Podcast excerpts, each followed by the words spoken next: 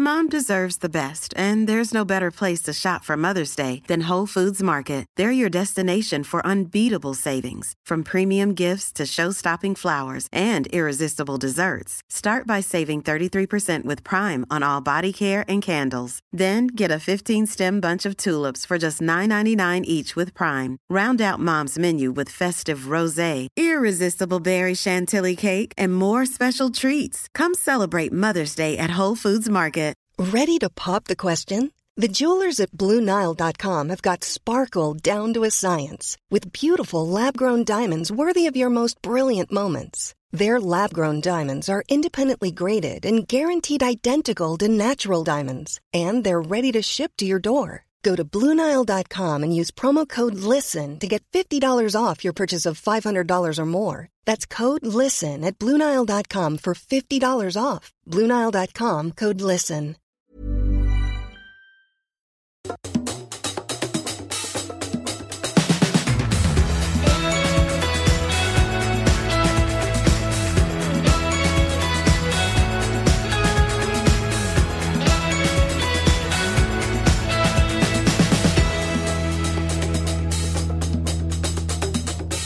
Hej och välkomna till eh, Vinpratarna.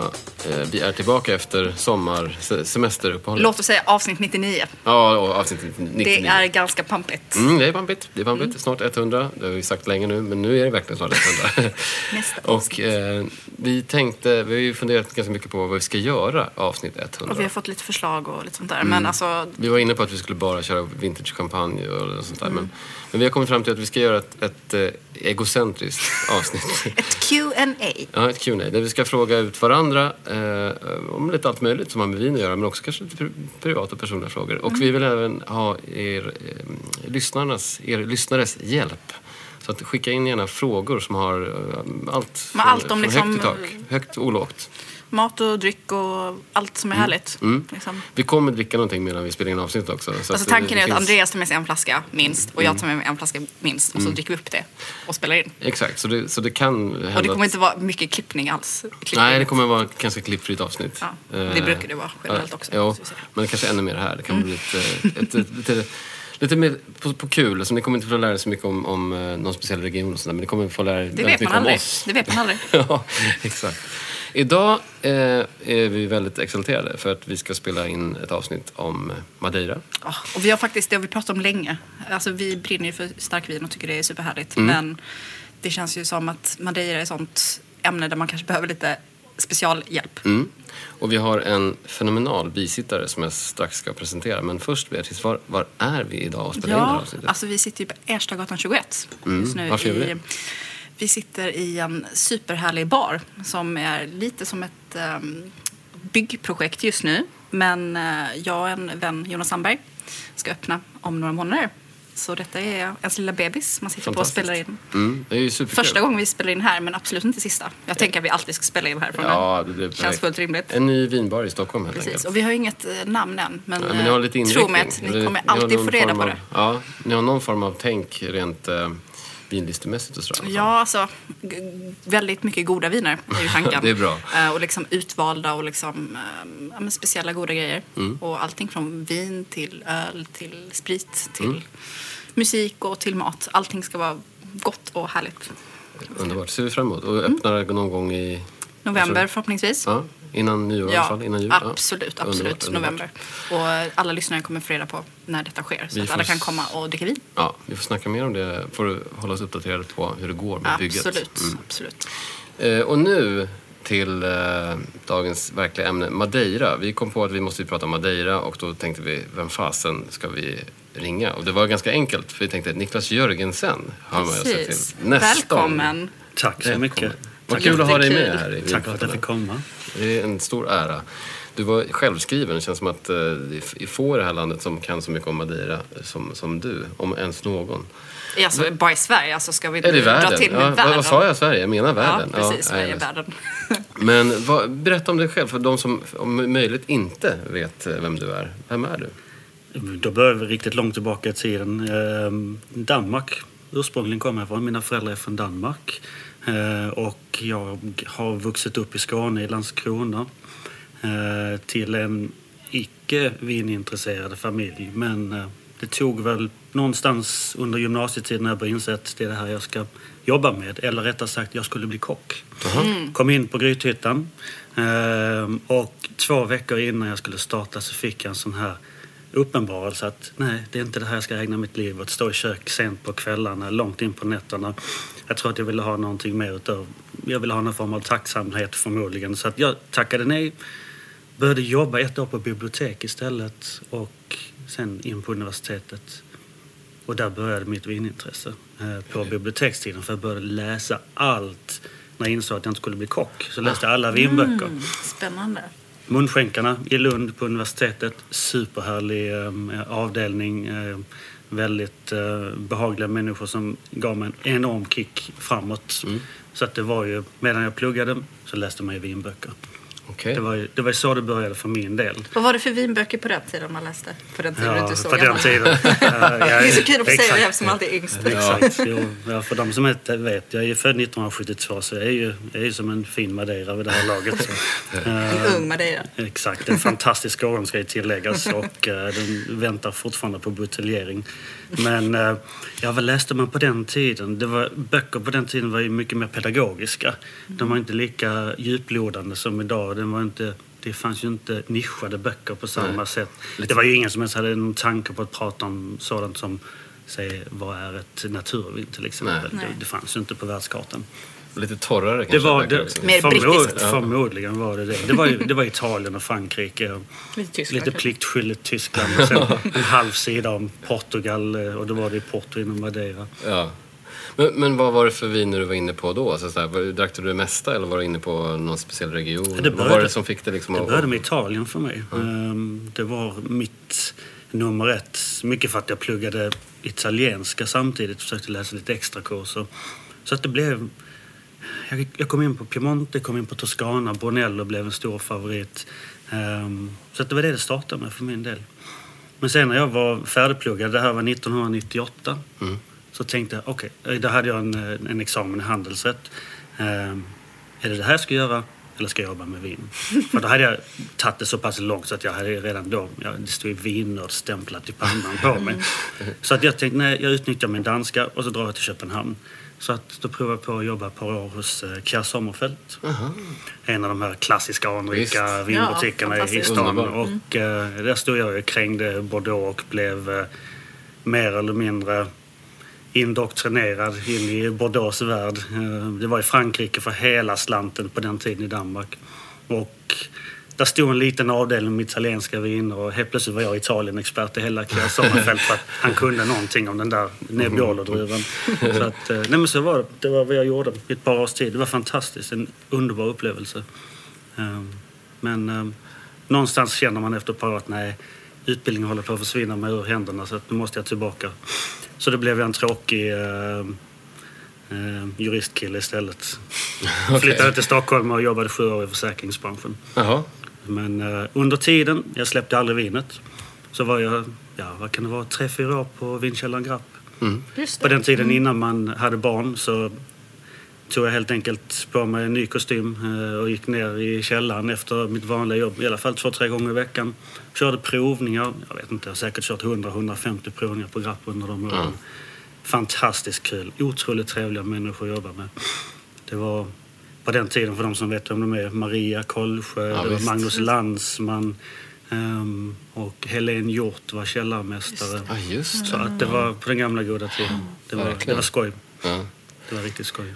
Och hur, eh, hur hamnade du in på så Portugal och Madeira-spåret så småningom? Ja, det gjorde jag redan för 20 år sedan. Ehm, Och ehm, det var ju också... Det var under min studietid. Man åkte till Köpenhamn Mm. för att leta roliga flaskor. Och, eh, för där fanns ju rariteterna. Och på den tiden kunde man faktiskt köpa det också. Det var ju inte, det var inte lika dyrt som idag.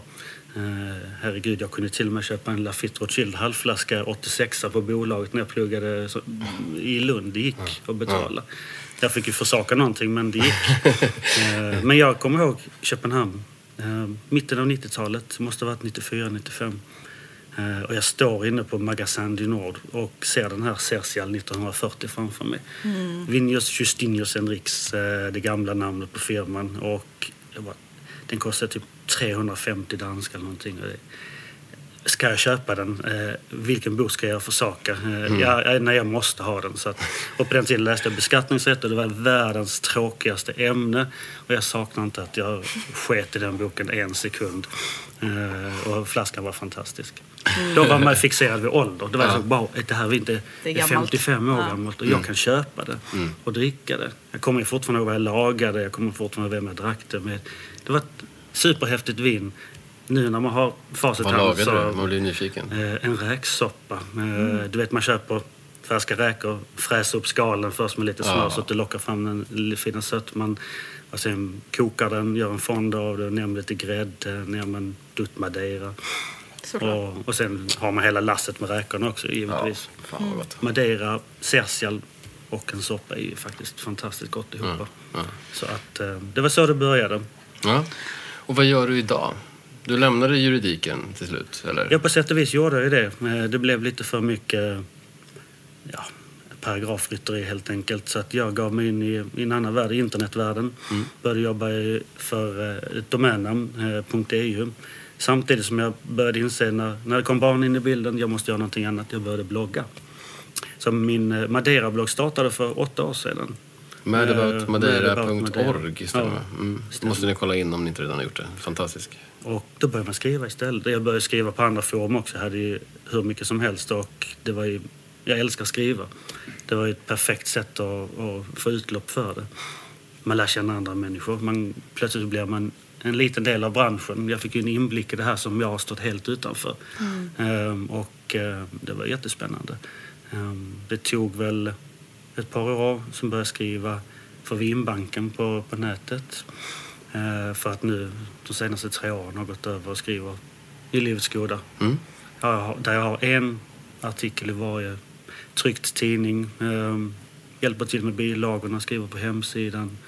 Eh, och allmänt, ja, Ja. mitt namn kommer väl figurera där lite Ja, det är kul. Mer i, i framtiden. Så att det, även- det tycker jag är jätteskoj. Även Absolut. skriva om öl för Öl också, jag debuterar. Ja, det debuterar som ölskribent eh, nu i nästa nummer där jag slår ett slag för eh, Landskrona som bryggarstad, min hemstad. Oj, oj, oj, oj. Så att eh, en liten stad, tre bryggerier, det måste vara rekord i Sverige. ja, ja, verkligen. Snyggt. Men om vi nu ska fokusera lite på Madeira, rent geografiskt, var är vi? Hur ser, hur ser det ut på Madeira? Madeira är nästan 1000 kilometer ifrån Lissabon. Eh, Du är 600 kilometer ifrån Marockos kust. Och eh, ön i sig är inte särskilt stor. Vi pratar, ja vad kan det vara, nästan sju mil från väst till öst och mindre, ja det är drygt två mil nord till syd.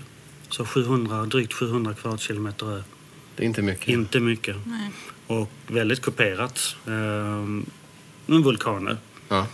Precis som eh, grannen Porto Santo som ligger norr om Madeira. Men eh, vitt skilda eh, geografiska förutsättningar. Ja. Porto Santo är en sandö medan Madeira är en basaltö. Ehm, väldigt stor skillnad på växtligheten också. Mm. Och ehm, har varit mer växtlighet för enligt historien så brändes all urskog ner när man eh, fann Madeira.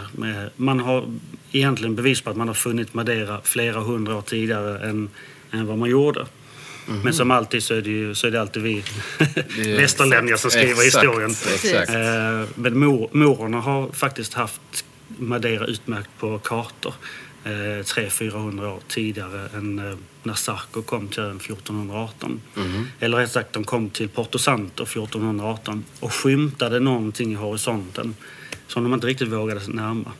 Eh, på den tiden var det hysteriskt mycket skogs, skog sägs det. Och eh, det har legat en dimma runt ön, väldigt hotfullt helt enkelt. Okej. Så nästa år åkte man dit och eh, upptäckte då Madeira. Ja.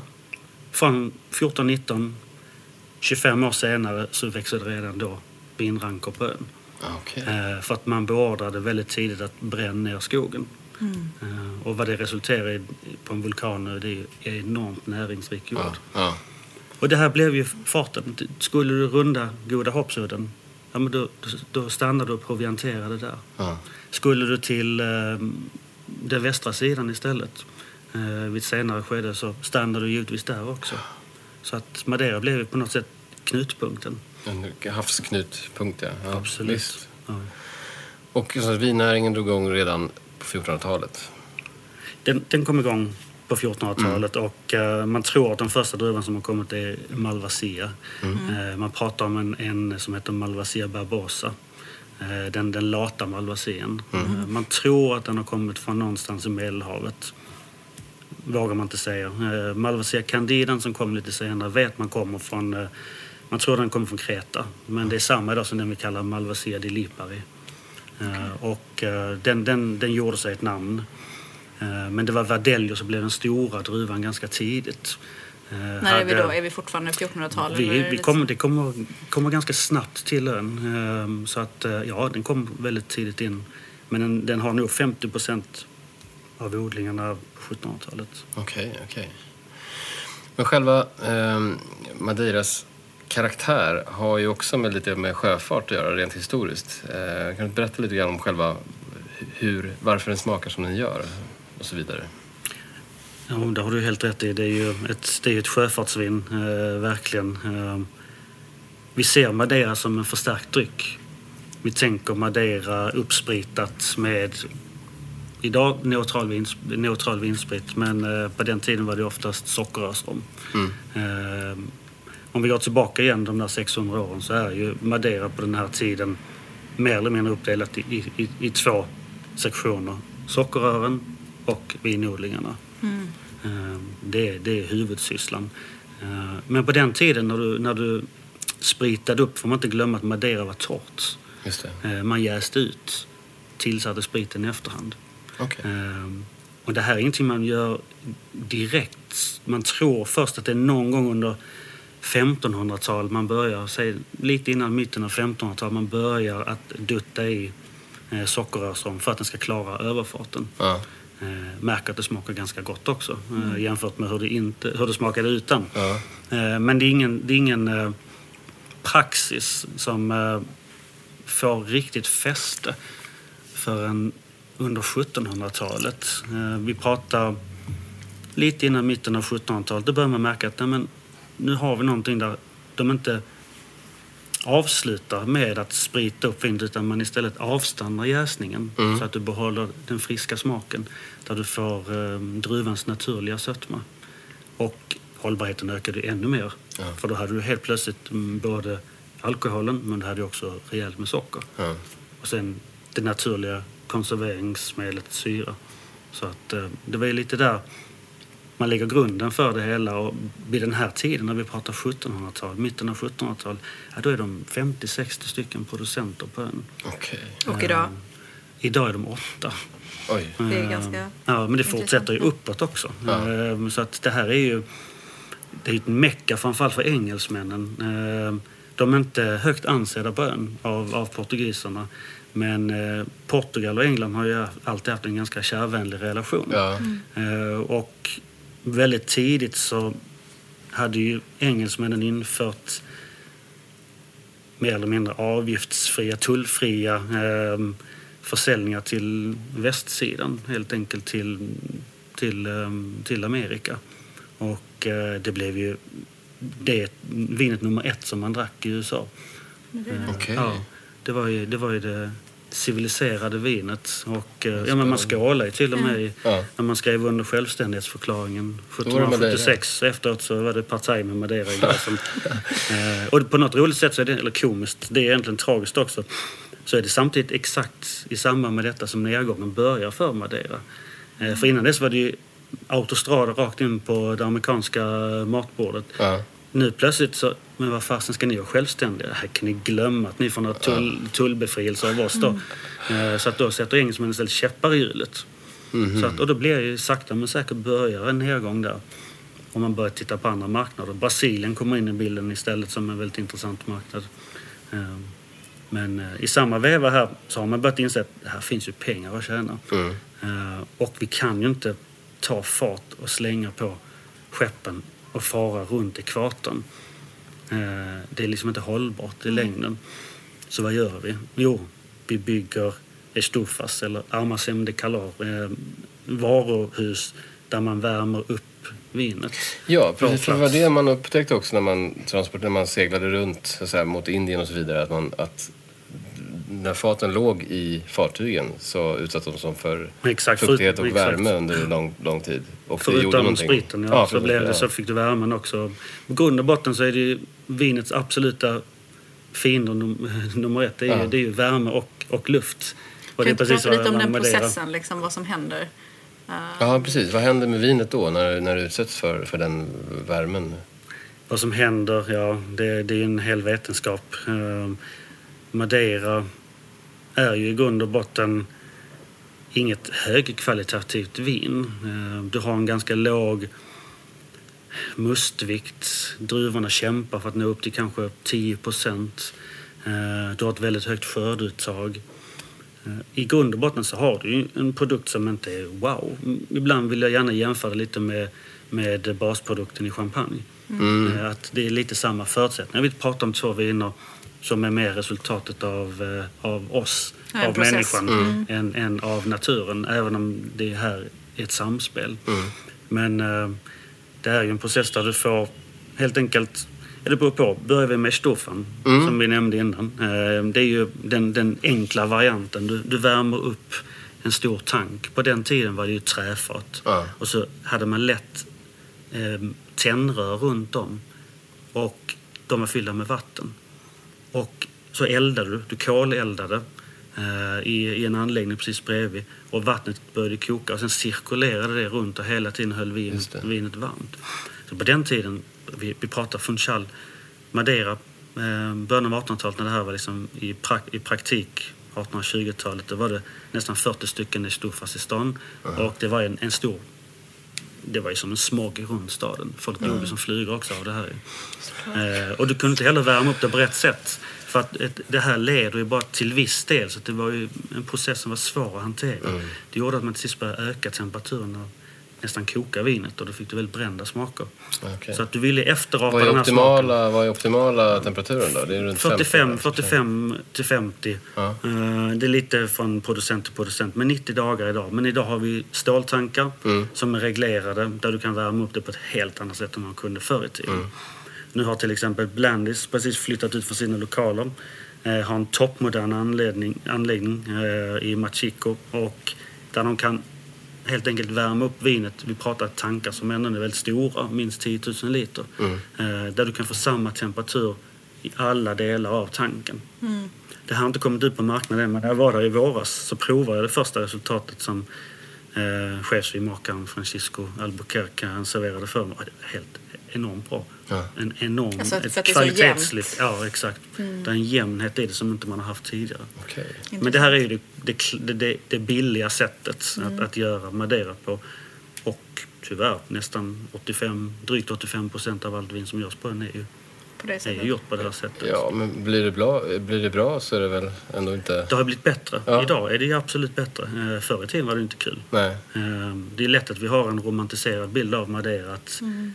vinerna är så bra. Men det är lätt att glömma bort också att det är bara 10 procent av vinerna som de facto är värda att lägga kanske på minnet. Eh, Men på den här tiden, med den konkurrens som man hade också, ja, Men Det- vad, vad gör den här uppvärmningen med själva vinet då? Så vad är det som sker? Eh, Man behöver inte gå in jättehårt på det kemiska. Du, men... du, du får ju, en- reaktionen är ju att du, först och främst att du utsätter dig för värme. Ja. Så att du lurar processen.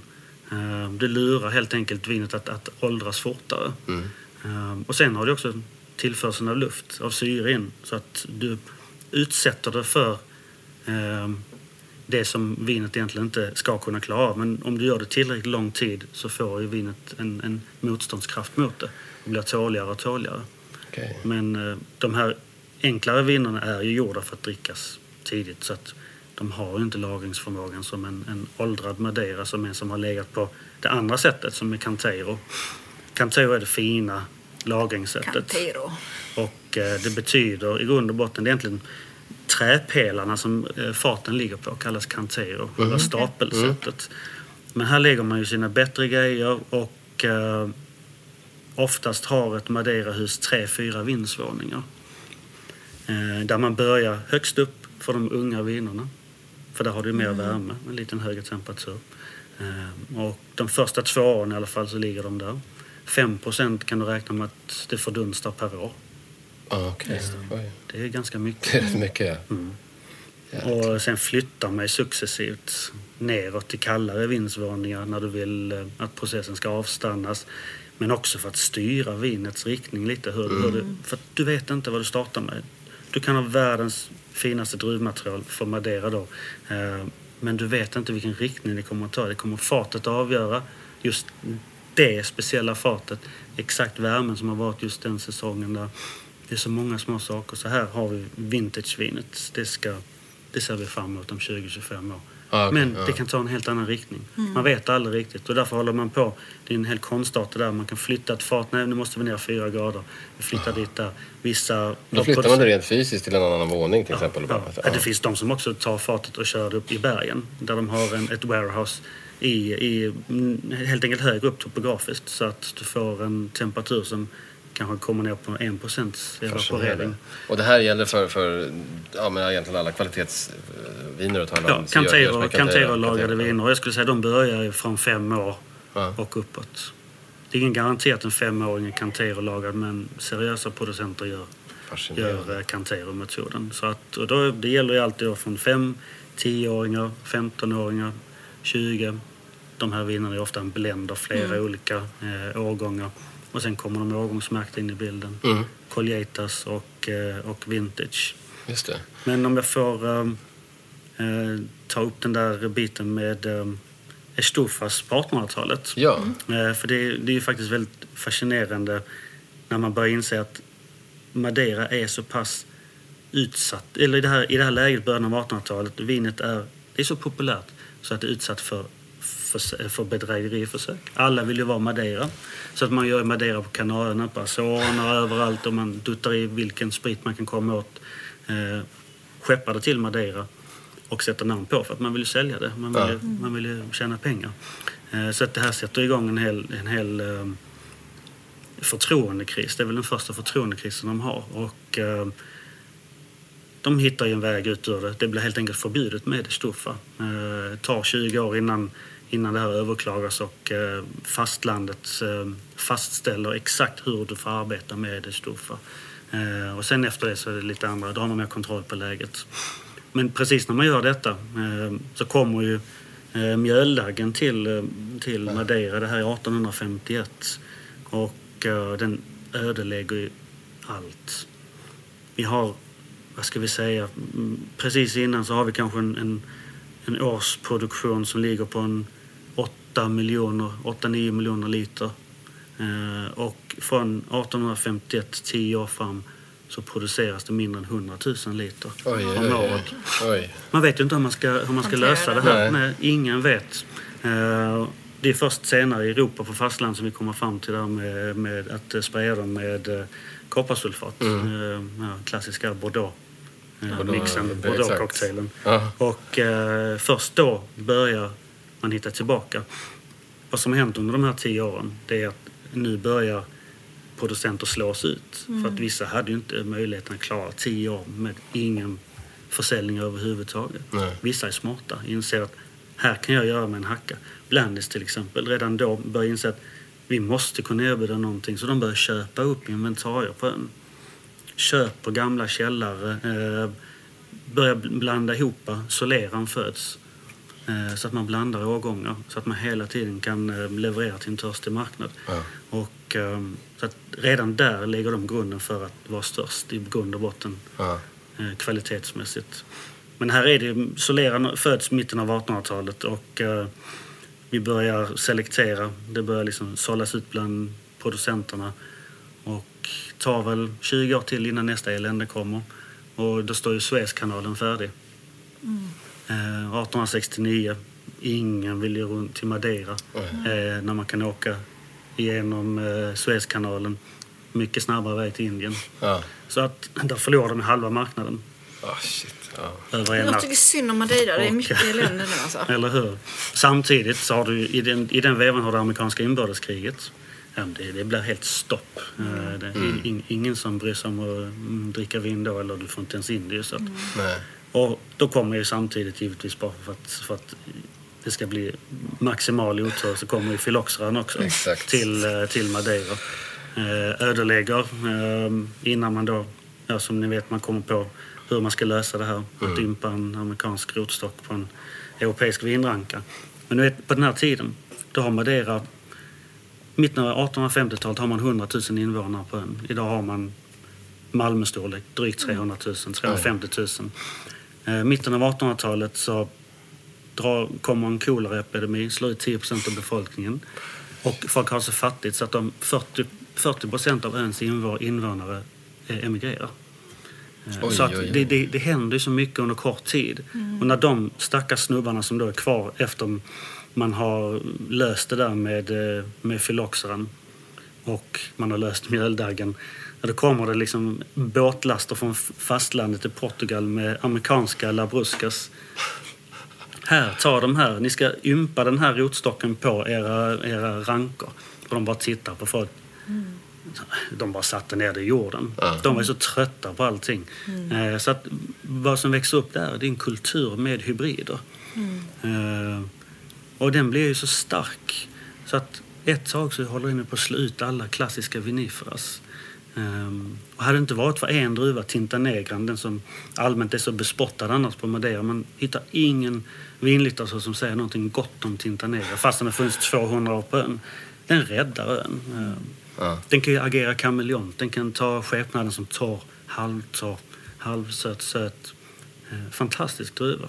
Det är den druvan som, som man kallar mollar i Spanien. Just det. Eh, Tinta och, Negra. eh, man pratade ett tag väldigt mycket om att man trodde att det var en korsning av Pinot Noir och Grenache men det finns inga Inga tecken på det. DNA-bevis på det överhuvudtaget. Men Tinta Negra räddar Madeira. Men på den här tiden så är det ju faktiskt så att mycket av det som produceras är ju hybridvin. Men då gör man som så att hybriderna får helt enkelt formen av, är den sercial, ja då har man bara jäst den torr. Är den radell, ja har man jäst den halvtorr. Ja, men jag förstår. Men det är ju ett ypperligt läge kanske att gå in på just de, eh, de viktiga stilarna och druvorna.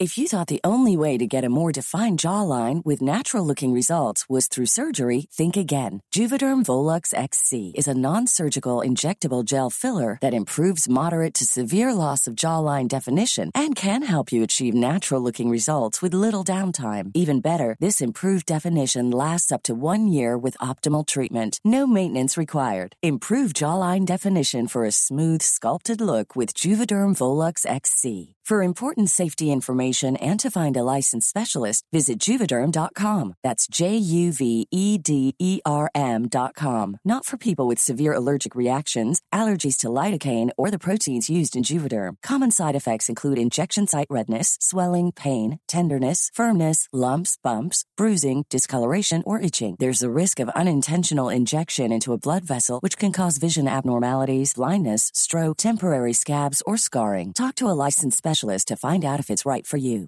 I'm Sandra, and I'm just the professional your small business was looking for. But you didn't hire me because you didn't use LinkedIn jobs. LinkedIn has professionals you can't find anywhere else, including those who aren't actively looking for a new job but might be open to the perfect role, like me. In a given month, over 70% of LinkedIn users don't visit other leading job sites. So if you're not looking on LinkedIn, you'll miss out on great candidates like Sandra. Start hiring professionals like a professional. Post your free job on linkedin.com/people slash people today. Mom deserves the best, and there's no better place to shop for Mother's Day than Whole Foods Market. They're your destination for unbeatable savings, from premium gifts to show-stopping flowers and irresistible desserts. Start by saving 33% with Prime on all body care and candles. Then get a 15-stem bunch of tulips for just $9.99 each with Prime. Round out Mom's menu with festive rosé, irresistible berry chantilly cake, and more special treats. Come celebrate Mother's Day at Whole Foods Market. Vi har ju några vi- viner vi ska också testa medan vi... Vi har tre stycken eh, viner här som vi ska prova medan vi, medan vi snackar. Så vi kan väl ta Ska vi börja med det vi sitter i glaset med? Det tycker jag. Ja. Det är, det är, det är den, Ja, det är den torra varianten. Ja. Eller det som vi kallar torrt. Det är ju det är lite... Det kan ju vara lite svårt att ta till sig det där med Madeira. Att prata om ett vin som har nästan 50 gram socker är faktiskt torrt. Ja. Men i just den här vi provar nu, eh, Borgers eh, Cercial 1990, en vintagehistoria, så har vi drygt 9 gram syra. Ja, den är väldigt, är väldigt bra. balanserad. Mm. Man känner ju inte av socker, alltså man känner ju lite men eh, den är ju typ torr. Och så har vi 25 år på fat. Eh, Gamla fat ska ju tilläggas. Eh, ingen i Madeira vill jobba med nya fat. Eh, det ska ju inte ge smak av fatet på något sätt. Så att eh, får ju väldigt speciella karaktärer. Eh, just när, när vin åldras på fat så det uppstår ju lite spännande grejer. Du får ju till exempel en mer harmonisk alkohol. Syran balanseras. Eh, viner som ligger många år utvecklar sotolon. Den här lite curryliknande eh, tonen. Eh, märker du tydligt i just det här vinet. Att den har en liten fin kryddighet. Um, Det här är ju magiskt helt enkelt. Det är så jäkla gott. 20% alkohol. Är det, skulle du säga, är det... ja, det är lite olika från producent till producent. Vissa, det, det, det kan ligga mellan säg 19 21. Ja. Det är lite en husstil också, Mm. hur man väljer att göra. Vissa producenter, det är ju, vi har ju åtta producenter idag. Mm. Så vi har Och det- nästan hälften Och av det, alla det, och, eller, och det är nästan det, det är åtta olika stilar. Ja. Man lär sig känna de, de är olika. Ja. Häftigt. Men vad skulle du säga om Borges då? Eh, Vad, vad är speciellt med Ja, det är en väldigt fin och anrik gammal firma som blev, har blivit kända i just Madeira-kretsar för sina gamla Terrantes-viner. Den druvan som är den mest nobla på ön. Startade 1877. Drivs idag av um, systrarna Isabelle och Helena Borges. Eh, Deras pappa startade, eller pappa, eh, deras farfars farfars far Enriques Meneses Borges startade 1877. Ehm, Så att de har varit med ett tag nu. Ehm, Sitter inne i Funchal i en gammal eh, valskvarnsanläggning ehm, och eh, fantastiskt fin byggnad. Ser inte mycket ut för världen när man står utanför men bakom då finns det saker. Där finns det härliga massa vindsvåningar. Det finns gamla estufas som de har gjort i betong som säkert är 80-90 år gamla. Wow. Och ser allmänt småskitigt ut där inne men grejerna är fina. Ja. Det är inget ställe man eh, går och dammar i alla fall. Men eh, så detta är, detta är ju betydligt mindre producent då än Blandis till exempel.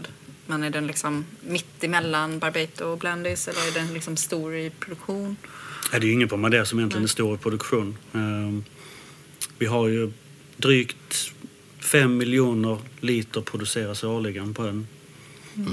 Man exporterar, det ligger ganska jämnt på drygt 3, 3,5, någonstans mellan 3-3,5 miljoner liter per år.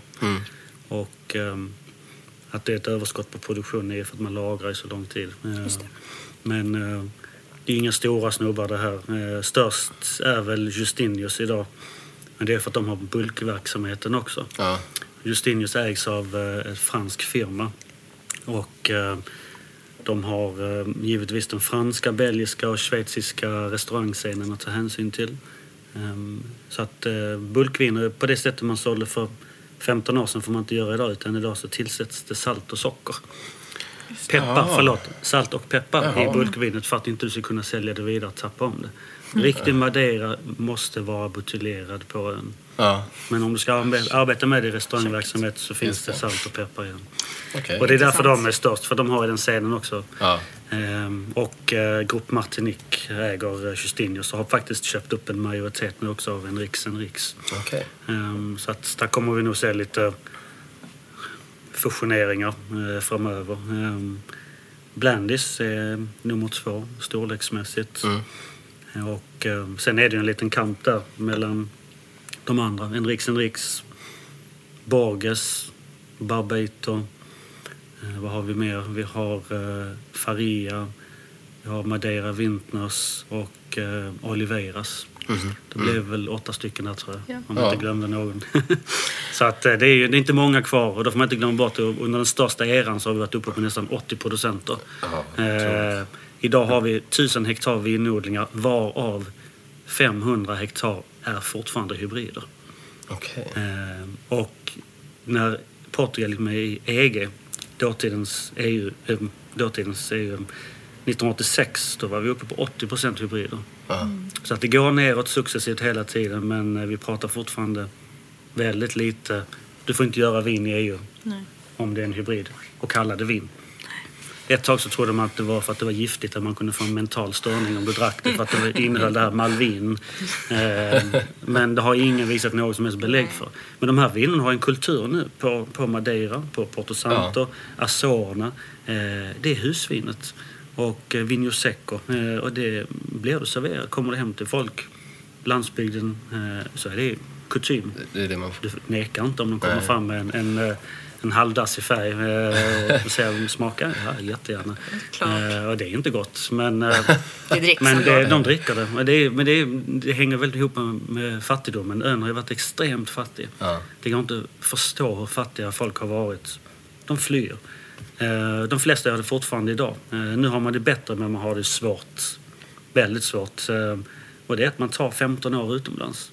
Ja. Jobbar som en gris, tjänar ihop pengar, åker hem så du kan köpa någonting. Så att det är väldigt vanligt att man åker till Brasilien, Venezuela, Sydafrika är väldigt populärt. Eh, Kör stenhårt. Okej. Det är ofta, det är ofta melodin. Ja. Okej, om vi ska prata lite om detta vinet då. Cerecial 1990. Vad, vad har vi i glaset? Vi har en 25 år gammal historia. Den har legat 25 år på fat. Druvorna, Cercial då, den, den torra varianten. Eh, på fastlandet kallar man den här Scania Cow, eh, som betyder hundstrypan. Och det är för att den har ju en, en så hög syra så att den kan slå ihjäl en hund till och med. Så att, eh, och det är en naturligt hög syra. Och bara för att göra saker och ting ännu värre så odlar man ju Cercial på 700 meters höjd på Madeira. Bara för att ge den lite mer syra. Man tyckte inte det var tillräckligt. Så att du har ju en, en, en eh, naturlig potentiell alkohol på kanske 9% om du har tur. Odlar den på sydsidan av ön, Chardim da Sera. Väldigt, väldigt lågt ner. Har ni sett de här Colora som de har på Santorini? Ja. Där man har dem väldigt nära marken. Men jag gör likadant här för att just få möjligheten att få värme från jorden. Okej. Ehm, och det tar många år. Man brukar säga att det behöver tio år innan du får koll. Lite så här ordning och... Det, det blir lite spännande och faktiskt riktigt njutbart. Eh, här har vi ju 25 år på fat så det är en annan femma. Och som sagt det är 9 gram syra i den här. 50 gram socker. Du hade haft den här öppen eh, ett tag också. Den har stått ja. Ja. Tre veckor. Och det är ganska härligt att man vet att det håller sig så håller pass verkligen. Liksom. Den har ju fått sin kyss av eh, luft och värme redan. Ja, precis. Så att den behöver inte oroa sig för Den den, är biten. redan skyddad. Och den behöver inte heller ställas i kylskåp eller någonting. Och mm, faktiskt, det enda viktiga är att du försluter. Ja. Eh, Så kan den stå. Det, det är till och med så att producenterna själva säger ställ den hellre i rumsvärme. För det är vad de har gjort hela tiden. Ja. Varför ska den plötsligt stå kallt? Så att, eh, Men står det, jättebra. står det Cercial på så kan man vara säker på att det är en, en torr variant i alla lägen. Är det den Abs- torraste Madeira-varianten eller finns det ännu? Inte, inte nödvändigtvis, men, eh, men när vi pratar om det som man förr kallade de nobla druvorna. Mm. Idag kallar man dem rekommenderade druvor. Det är ju Cercial, Verdelho, Boal, Malvasia. Mm. Det var ju de man pratade om.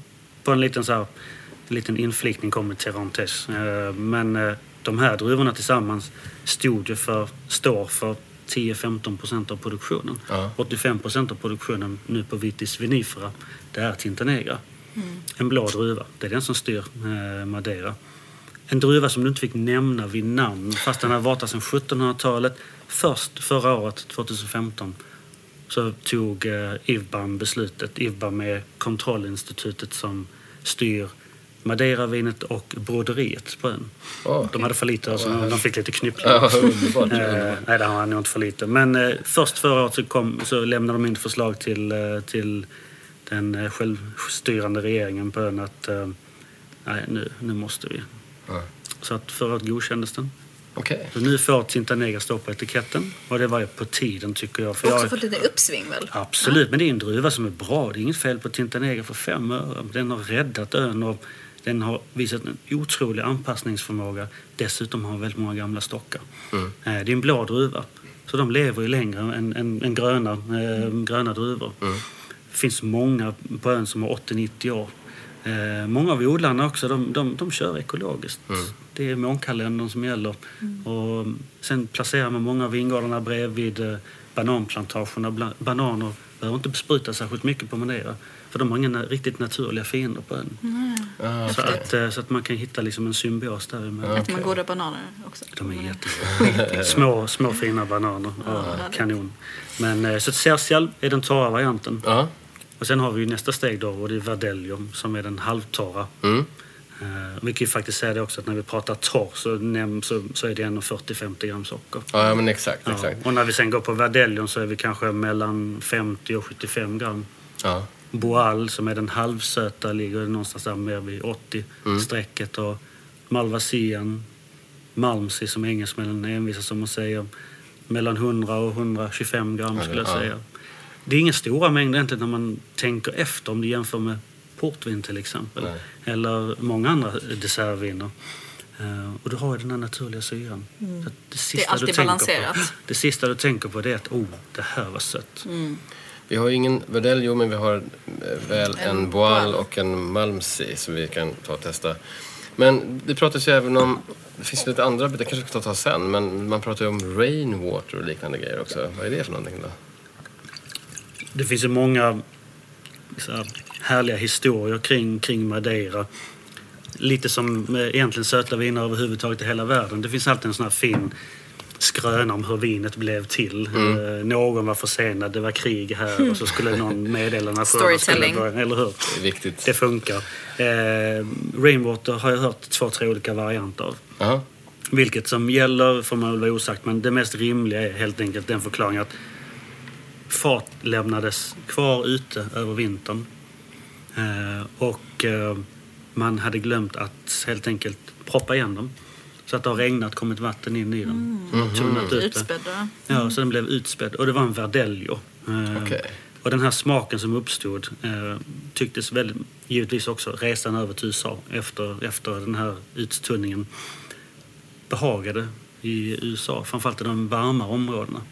USA har alltid på något sätt haft en, en, väldigt, spe, en väldigt speciell relation till Madeira. Var du i New York så var det Malmsey. Eh, var du ner, mer nere i södern så var det de torrare varianterna. Eh, någonting som, eh, som man också försökt återuppliva i USA idag. Eh, The Rare Wine Company, Manny Burke, han har ju försökt sätta igång det här igen. Han har en eh, Savannah Verdelho, han har en Charleston Cercial, han har en Boston Boal, en New York Malmsey, en New Orleans Terrantes. Eh, Och den gör han i samarbete med Vinhos Barbato, som vi har i glaset nu. Ja, Perfekt. Eh, och eh, det är väl det här är en Boal. Ja, Vinhos Barbato tillsammans med Blandis är väl de som har kört eh, Rainwater-begreppet mest. Okej. Men det är populärt. Idag så är det ju givetvis en Tinta Negra ehm, som man arbetar med.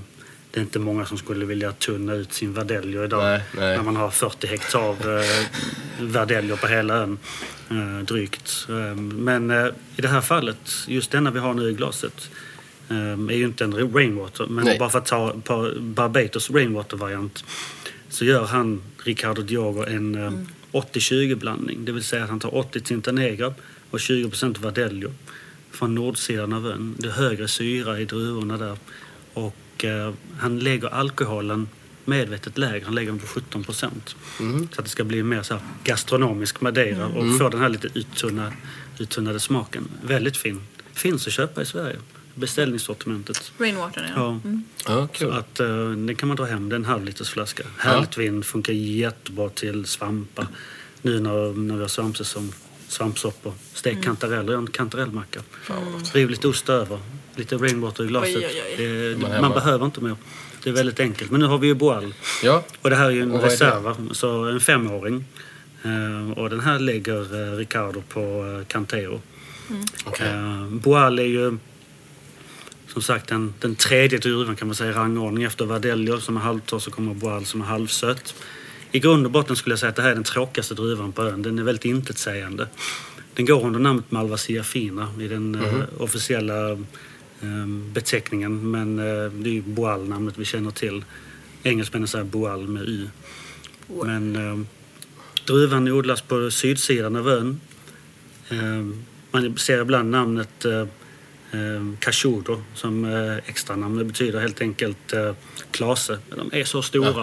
Eh, de, blir, de är gigantiska. Och eh, odlas på sydsidan. Den gillar soliga lägen. Den angrips ganska lätt av botrytis och det vill du inte ha i din madeira. Nej. Så därför så sätter man den längst ut mot, mot kustlinjen så att du får en bra cirkulation in i vingårdarna. 200-300 meters höjd. Så det är faktiskt så att man ibland ser vingårdar som ligger här längst ut på kanten vid kusten och sen är det bara stup rätt ner. Okej. Och där står boallen och trivs Okej. fint.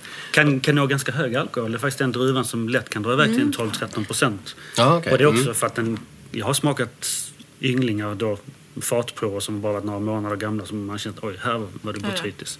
Och de, det, är- då, då har vinmakaren ett problem. Ja. Eh, för att ni vet ju hur det är. Har du bara 1-2 procent botrytis i ett vin, det är svårt att arbeta bort det. Ja, det den, den, vill ju ja. ta över hur, Ja, hur lite än du har i. Så äh, det, det, det är tajt. Så att, eh, det är ingen lätt historia. Så det blir ju oftast att man får slänga ner det i väldigt många omgångar och väldigt Ja, många år i blänsen. De här smakar ju väldigt olika. Ja, vad, precis. Vad, är det som, vad, vad kan man förvänta sig om man har en Boal i glas- glaset jämfört med en Sergial till exempel? Vad är det vi har nu? Du får ju ofta en lite mer karamellig ton. Jag gillar rökigheten som man lätt hittar i, i Boal och sen den här, den här lite semirökta tekänslan. Tänk oolong-te. Ehm, Den tycker jag är rätt tydligt i doften här. Verkligen när du säger det. Smaken Men inte alls lika vara- kryddig, inte alls det där mot curry som Borges var. Det känns liksom, det är ju inte fruktigt men den upplevs lite liksom Den här, den, här, den här är läskande och god. Jag tycker den här är, är fräsch. Men eh, det händer inte så mycket på fem års nivå. Jag tycker att personligen på femåriga Boal så är Blandis top notch. De, de har hittat en stil som jag tycker är riktigt fin. Du vill ha lite knäckigare toner. Du vill ha lite, lite, lite bränt socker och lite rökighet och lite koncentrerat. Det, då tycker jag att Boalen gör sig bäst. Men på tioårsnivå Rent generellt skulle jag säga att Madeira, när vi, när vi pratar tioåriga blends, det är då det börjar hända saker. Det är då de visar var skåpet ska stå. Men innan det så får man ju får man acceptera att det här är ju det de ska tjäna pengar på. De ska ju Ja. också... Ja, ja, visst. Men detta känns som Käka. så här perfekt sitta ute, aperitif, lite charkt, oliver och sen liksom det här svalt känns ju Det här, det här är ett vin som också, nu har vi kylt de här vinerna.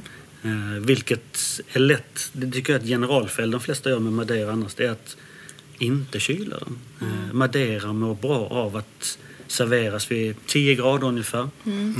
Eh, nu pratar vi 3, 5, 10-åringar.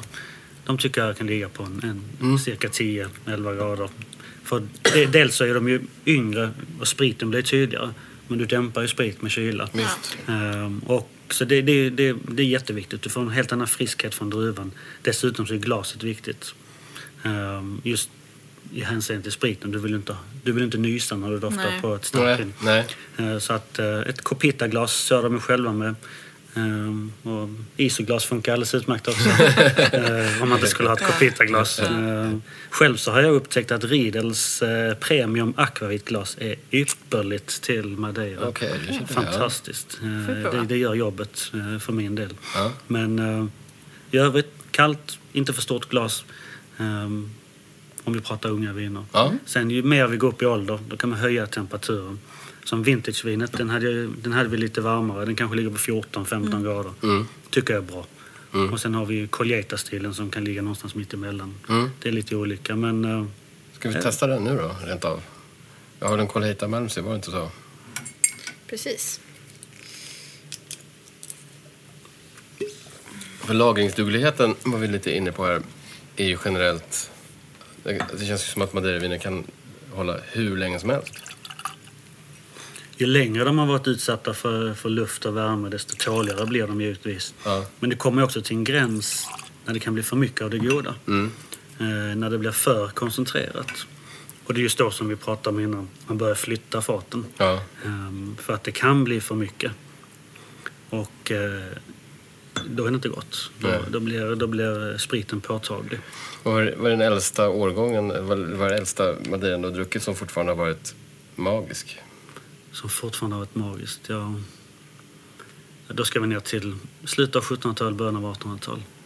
Jag tror att eh, det, var, det, var, det är roligt att prova någonting från, från 1700-talet men någonting som bara var så här sagolikt fantastiskt.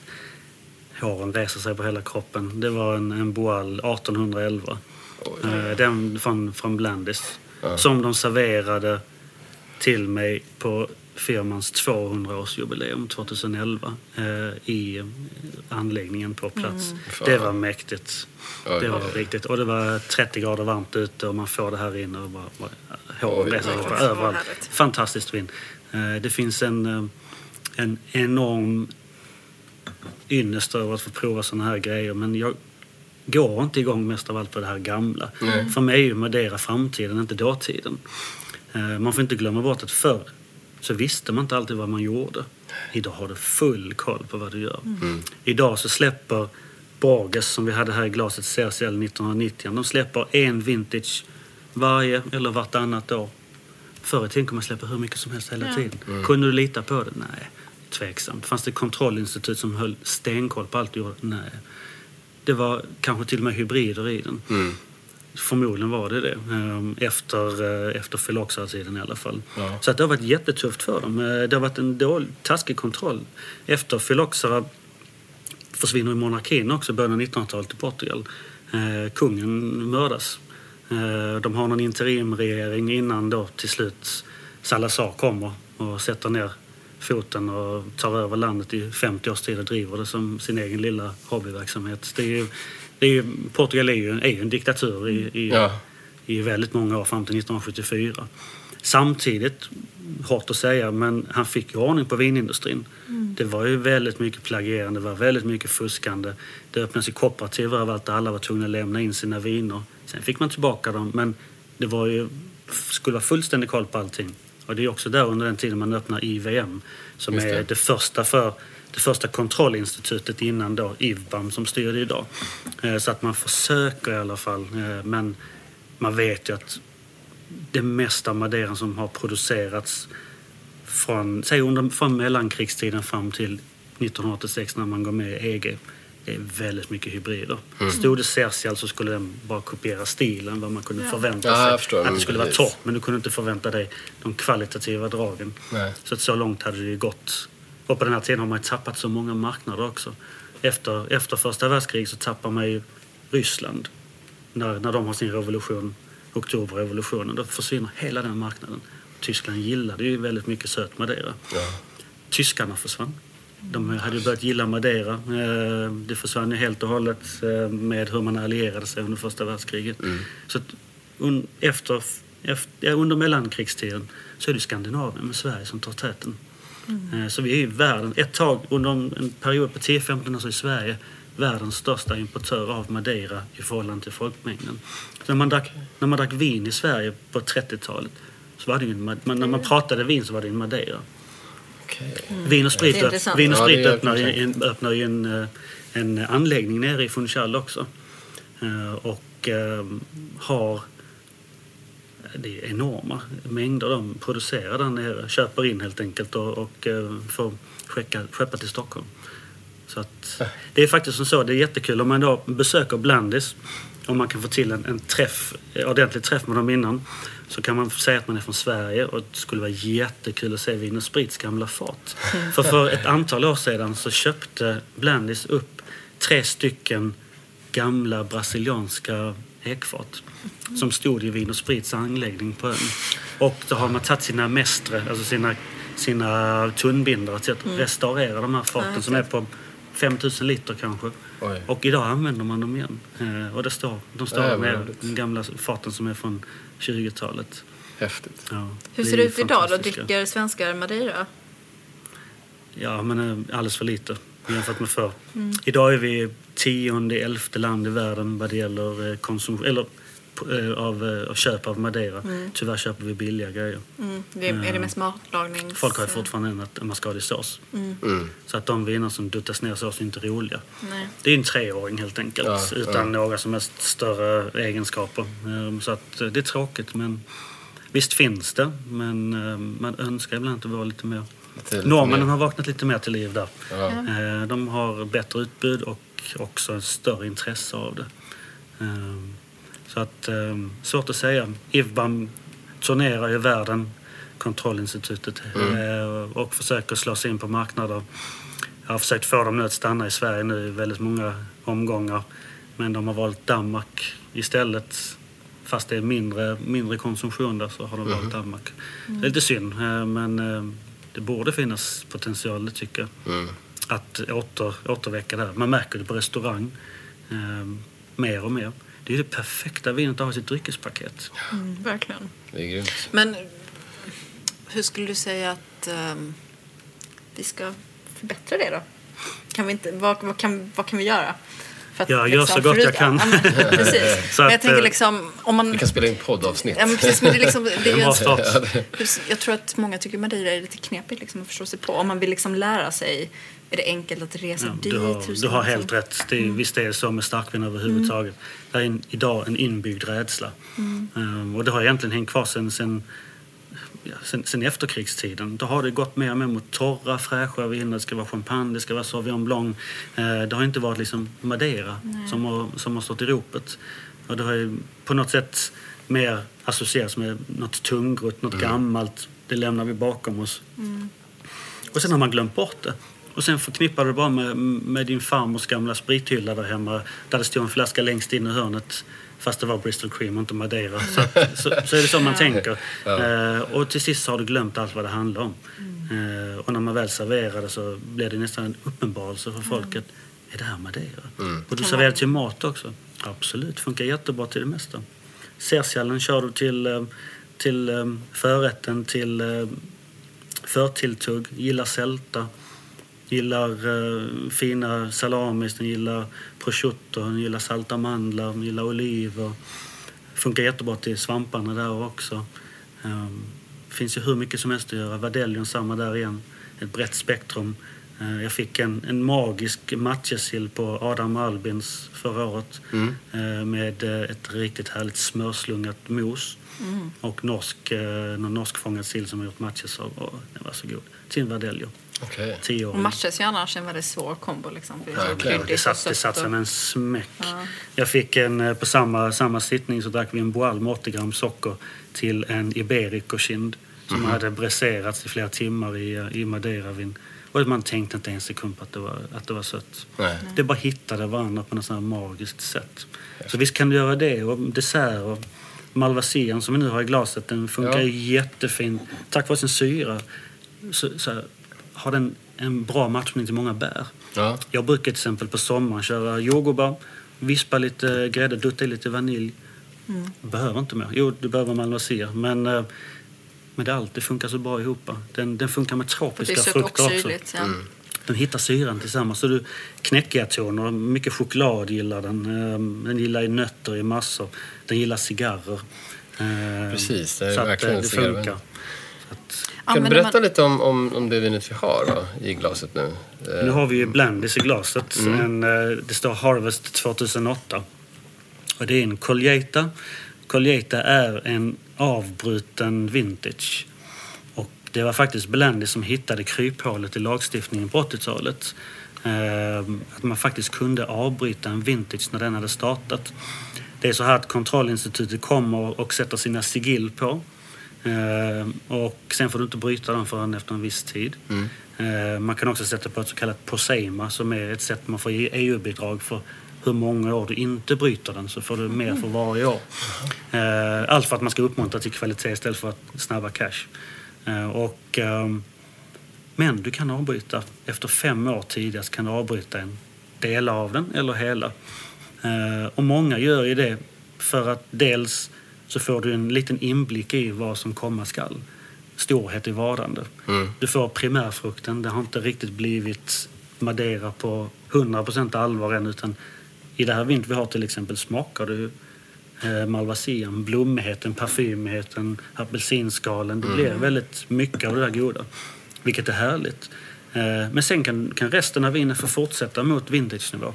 Men för, för producenten är det ett sätt att få in kapital samtidigt som det är att du får en, en liten vink om vart vinet befinner sig. För det är mindre än en procent av allt vin som blir en vintage som har kvaliteten till det till sist. Och då är det här bara att sätta i hårva in. Jag säger ju att det här är det bästa som har hänt Madeira eh, sen 30 år, eh, kollegiaten. Ja.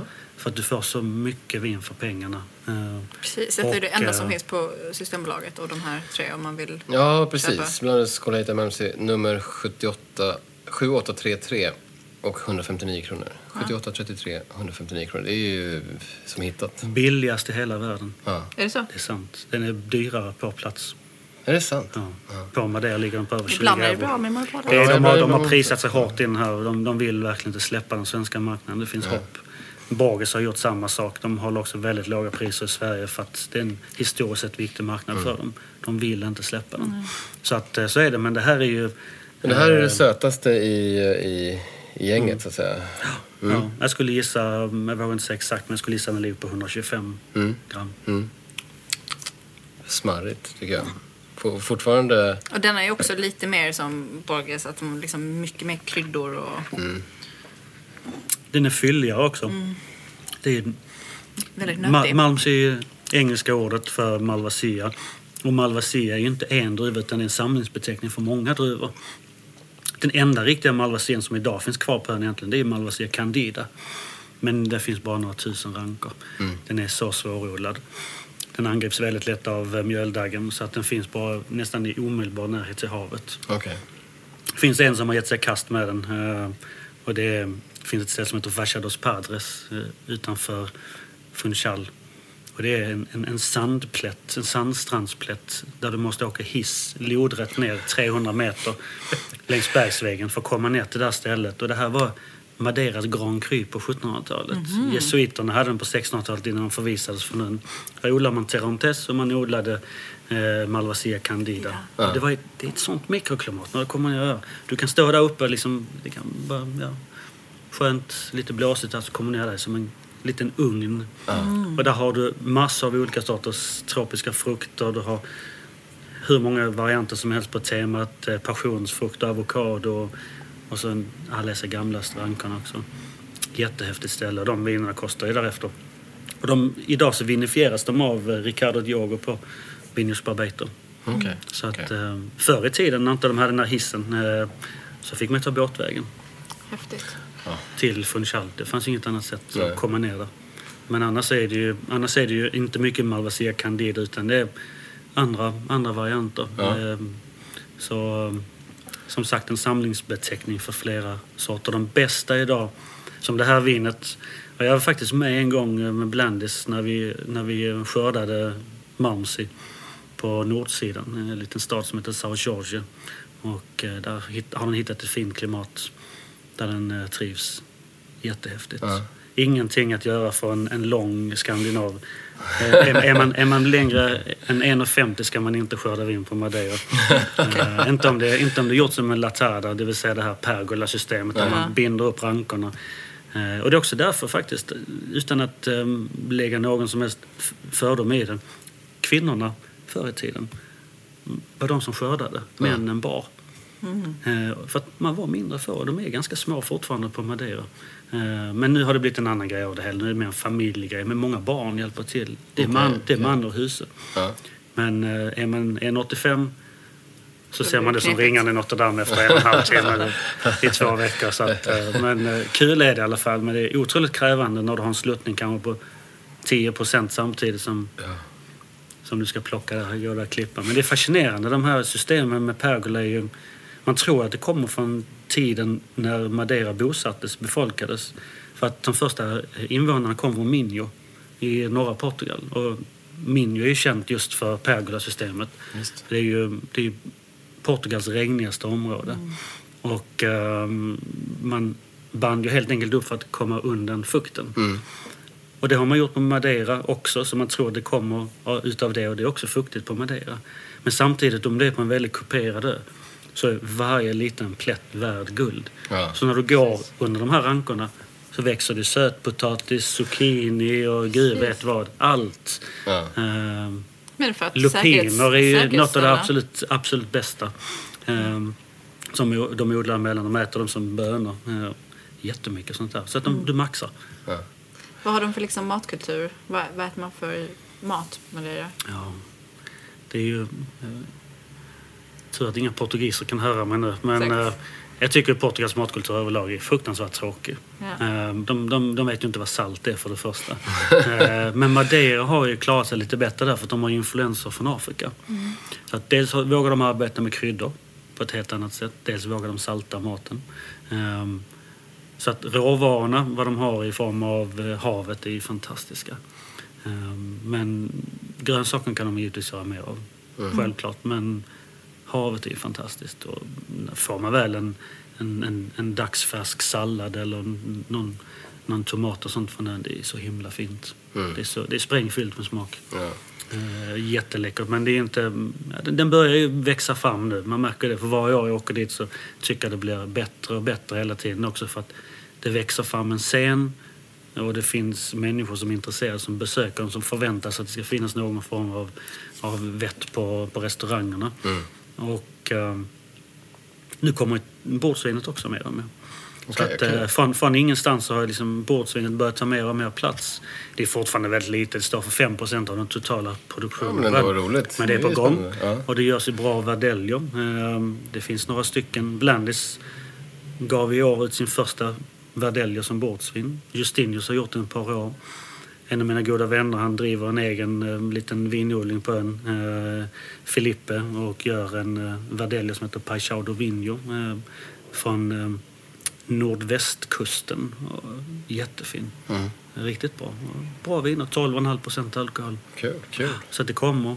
Toriga National har hittat östsidan på en. Mhm. Funkar bra. Merlot funkar bra. Okej.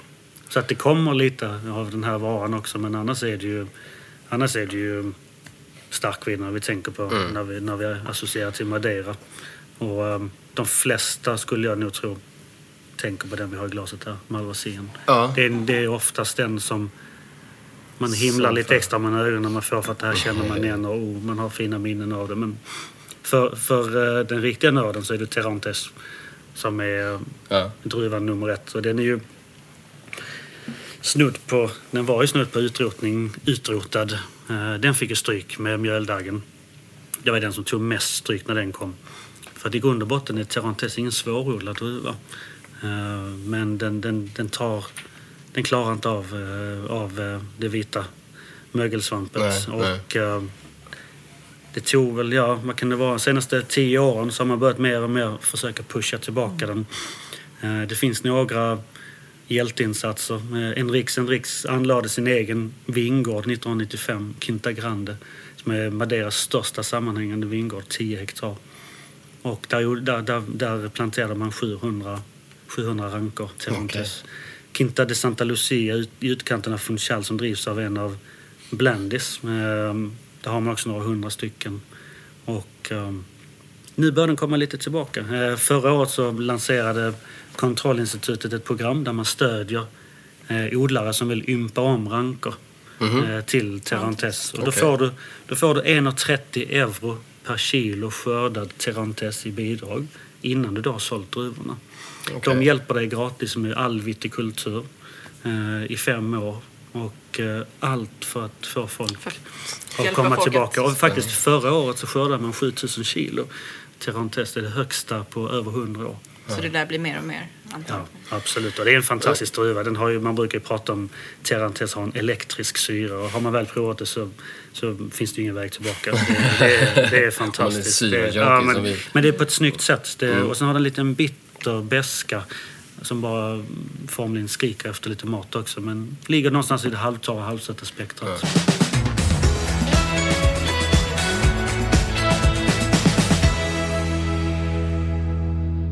Men innan vi tar avrundar, vad skulle du säga om Madeiras status och ställning idag? Man har ju hört att folk har pratat om att det är nästan utrotningshotat och du pratar om 8 procent och så. Men samtidigt så sa du här innan vi började spela in att, att det ser ljusare ut än, än på länge.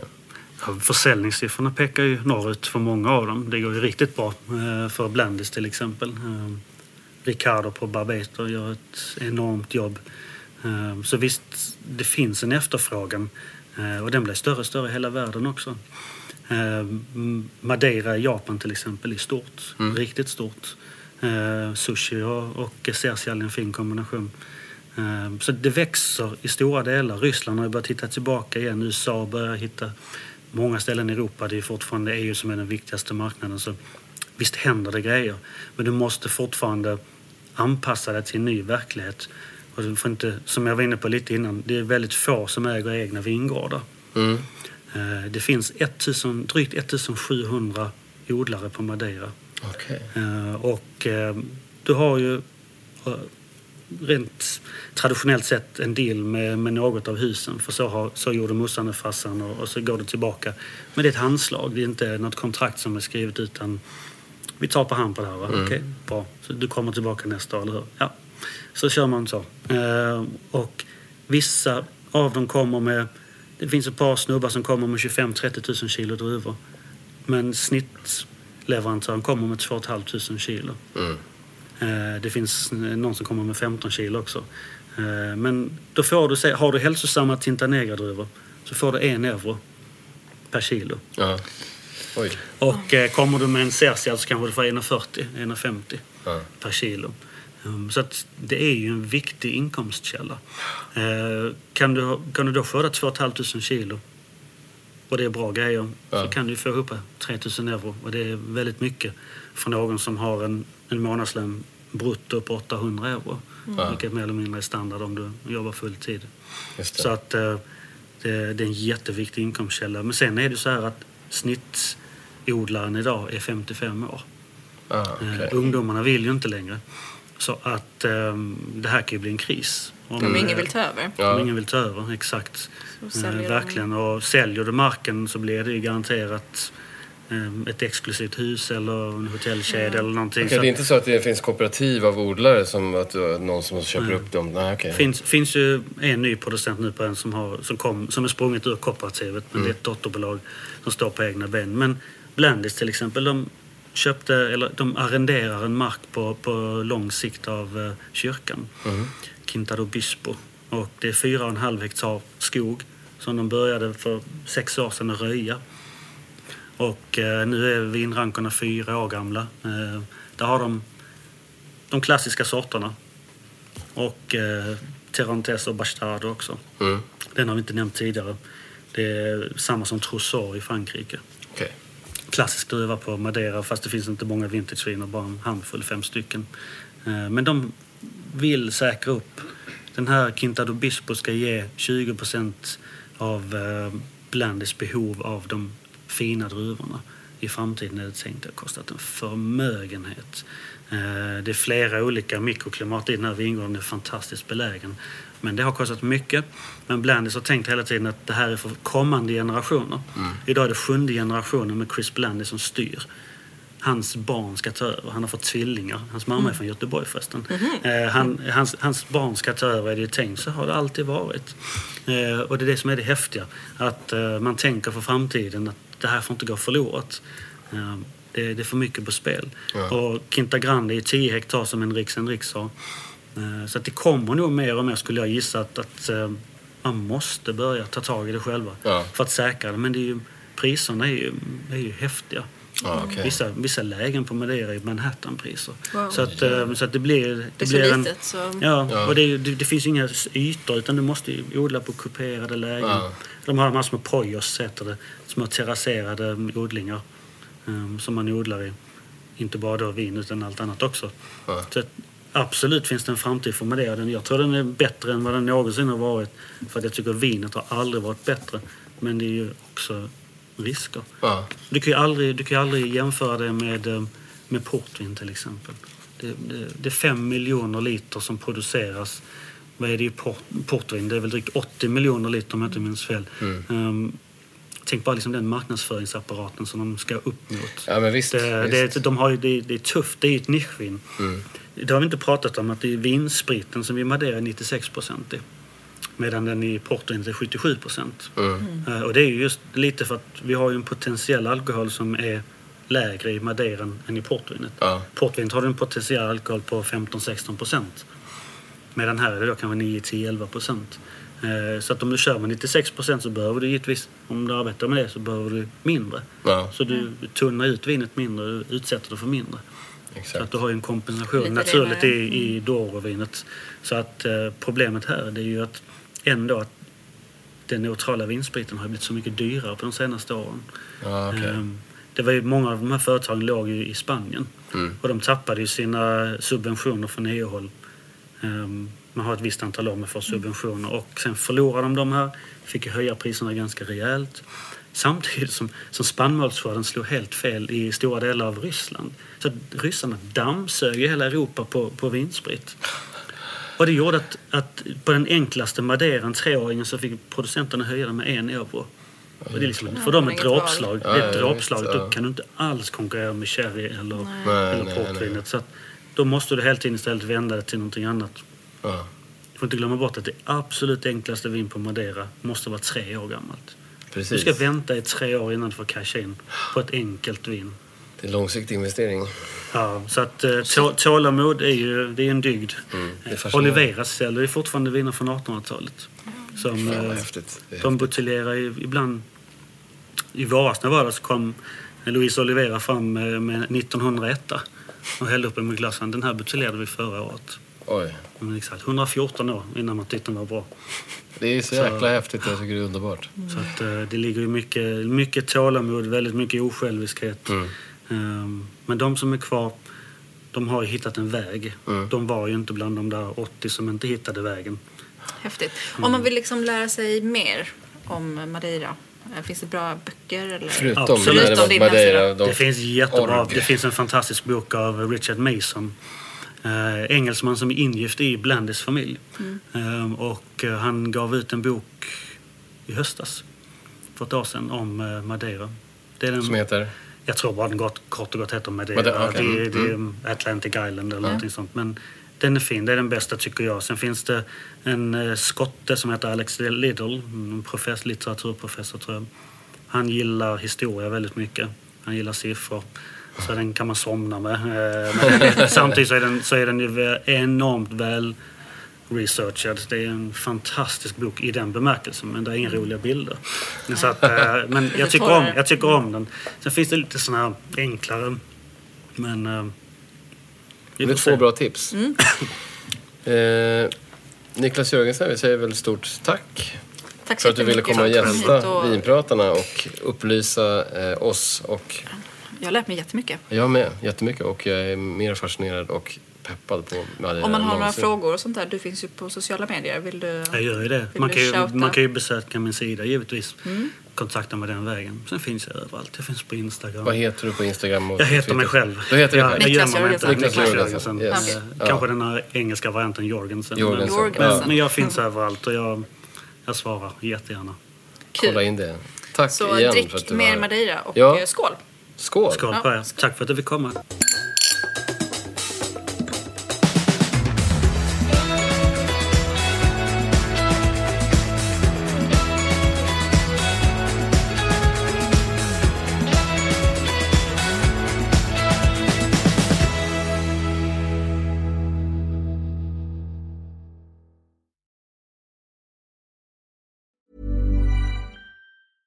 Flexibility is great. That's why there's yoga. Flexibility for your insurance coverage is great too. That's why there's United Healthcare Insurance Plans.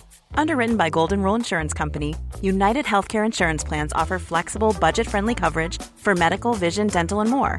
One of these plans may be right for you if you're, say, between jobs, coming off your parents' plan, turning a side hustle into a full hustle, or even missed open enrollment.